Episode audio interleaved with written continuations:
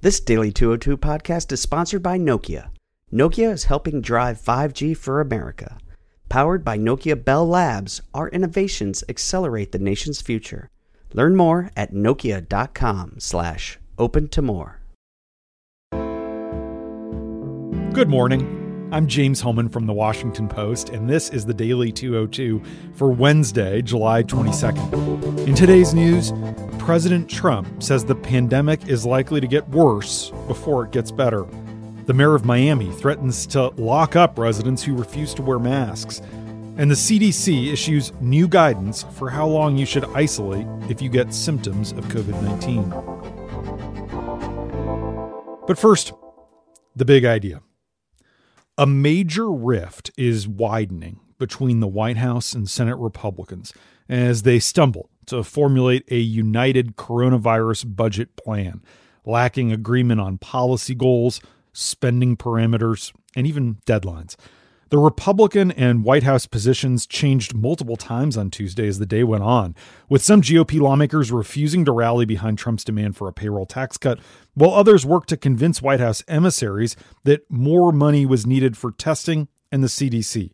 Complicating matters, other Republican lawmakers appeared mortified about the growing price tag of the bill. Senator Ted Cruz, the Republican from Texas, is incensed at the push to boost spending levels. He stood up during a private lunch with all the GOP senators and the administration negotiators, including Chief of Staff Mark Meadows and Treasury Secretary Steven Mnuchin. Raising his voice, Cruz said, quote, What the hell are we doing? The whole process now appears likely to spill into August, something the White House and congressional Democrats had hoped to avoid because it could mean that more than 20 million Americans would lose emergency unemployment benefits when they expire at the end of this month. They have not mapped out a plan for what would happen to these people as the turmoil continues to weigh on our economy. My colleagues Erica Werner, Jeff Stein, and Seung Min Kim report that part of the problem here stemmed from the White House's failure to go into the talks with a preset strategy or a list of proposals that they knew GOP lawmakers would rally behind. This miscalculation created immediate problems. Numerous demands the White House had tried to formulate over the weekend were erased within hours. Mnuchin said on Monday that the goal was to keep the spending bill around $1 trillion, but on Tuesday he abandoned that and said it will be more. White House officials also indicated that they would no longer push for cuts to testing in the CDC, which they said they would over the weekend. And after a barrage of criticism of Trump's demand for the payroll tax cut, White House officials have also stopped trying to press that matter. Democrats say the Republican infighting shows how unprepared and ill equipped they are to handle the country's worst economic crisis since 1933 and its worst public health crisis since 1918. House Democrats passed a $3 trillion spending bill back in May that would send another round of stimulus checks, provide more money to states, and help hospitals, among other things. But the White House has vowed to block it, and the Senate hasn't taken it up. Republicans do appear to be gravitating toward a proposal on what to do about those expiring unemployment benefits, however. In March, Congress approved an additional $600 weekly benefit through the end of July for unemployed Americans. Democrats have proposed extending those benefits into next January, but the White House and some Republicans now want to cut the extra benefits to about $200 a week. Cruz was not the only conservative to speak up at the lunch. He favors reducing the amount of the extra unemployment benefit, but he's also worried about spending more money. Other lawmakers who voted for the $2 trillion CARES Act back in March, which had the $600, said they will not support a new package if its price tag exceeds $1 trillion. Senate Finance Chairman Chuck Grassley, the Republican from Iowa, argued against a payroll tax cut, making the case that voters wouldn't notice that tax relief and that he was skeptical the policy changes would even be implemented before October. Electoral politics was also in consideration throughout that pretty contentious private GOP lunch. Senator Tom Cotton, the Republican from Arkansas, who's laying the groundwork to run for president in 2024, urged other GOP senators to be more attentive to what Republicans in competitive reelection bids are hearing on the ground from voters, which is to spend more money.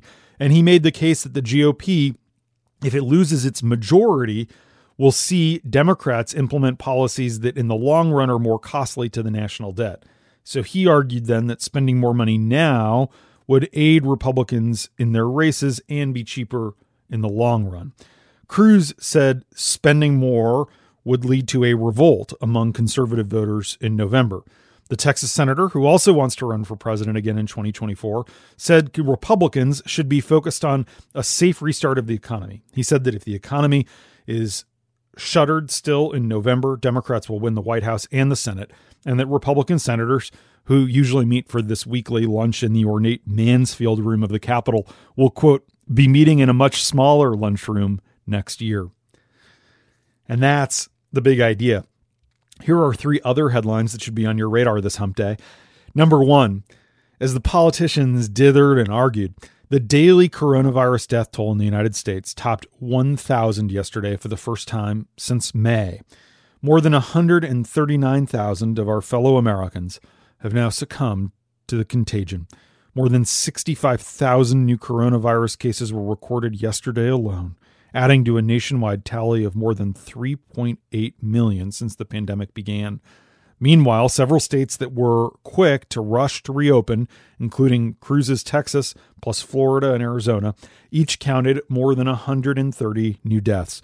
Tuesday's death toll is the highest reported since June 2nd, but thankfully still lower than the worst dark days of April. Only a tiny percentage of Americans, including those in the hardest hit areas, possess the necessary antibodies for immunity to the coronavirus, according to new data released by the CDC. The agency also revealed yesterday that the number of coronavirus infections in the U.S.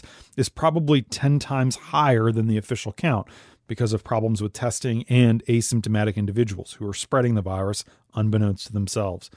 Trump walked to the lectern in the White House briefing room alone yesterday evening, attempting to single handedly hit the reset button on the public blame he's increasingly faced for failing to control the contagion. Three months after he abandoned his daily virus briefings and attempted to turn the country's attention away from the crisis toward what he called the Great American Comeback, Trump's low key reappearance before reporters seemed to be a tacit admission that his previous strategy had failed. Trump said during the 30 minute briefing, in which he spoke in subdued tones, that, quote, this will probably, unfortunately, get worse before it gets better. He said he doesn't like to say it, but, quote, that's the way it is. On the same day that Joe Biden slammed him by saying the president has quit on the country, Trump urged Americans to wear masks and stay away from crowded bars. Number two, Miami's mayor just announced that the Florida city will dedicate 39 law enforcement officials full time to enforcing the city's mask ordinance.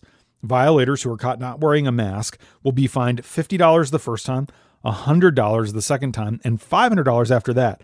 He said anyone who violates the ordinance more than three times will be arrested and jailed. Meanwhile, a coalition of black mayors, including Atlanta's Keisha Lance Bottoms, called on governors to allow cities to institute and enforce their own local mask mandates.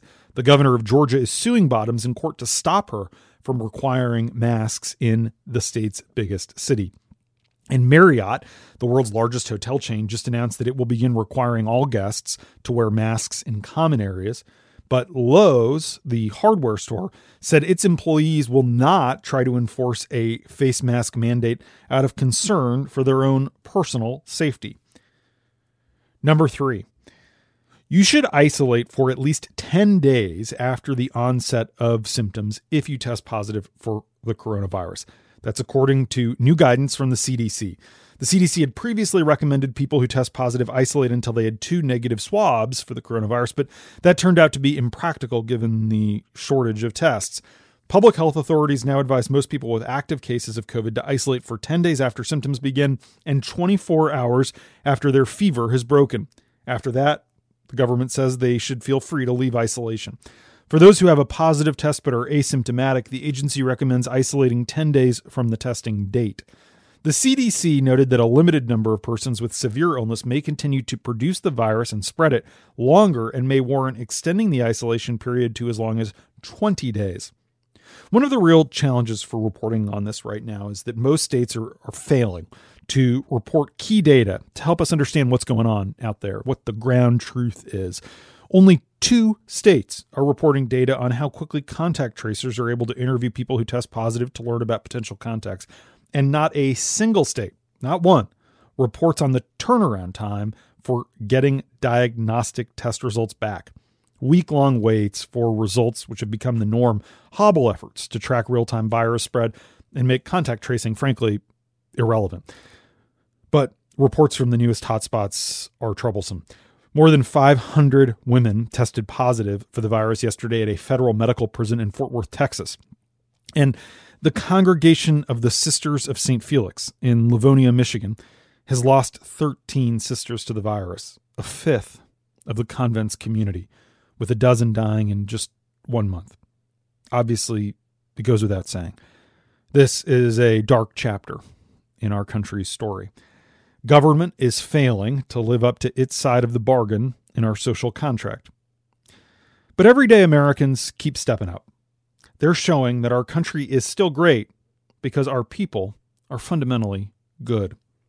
Consider Marty Von Drasek from my home state of Minnesota. Marty's 68 years old. She retired last year as a nurse. She'd come up with a routine. It involved not changing out of her floral pajamas until 11 a.m. But when her hospital, Fairview St. John's in Maplewood, found itself consumed by the pandemic, she renewed her nursing license and answered a call to help. She's been working full time, going in almost every day since April at 7 a.m. and often staying late into the night. The number of cases in Minnesota had dipped in early summer, but sadly, infections are on the rise again. She plans to stay on staff until the spread of the virus slows, likely sometime in 2021. Marty's kids, Lydia and Nicholas, worry about their mom, who has underlying medical conditions, picking up the coronavirus at work. But as Marty puts it, quote, I'd feel guilty if I didn't do something. I can't just sit at home on my hands. And that's the Daily 202 for Wednesday, July 22nd. Thanks for listening. We're doing a listener survey to assess our whole suite of podcasts, and we'd love to get your thoughts again. To share your feedback, please go to washingtonpost.com slash podcast survey, all one word. Tell us what you like, what you don't, how we can serve you better. Again, that's washingtonpost.com slash podcast survey. I'm James Hohmann. Try not to sit on your hands today. I'll talk to you tomorrow.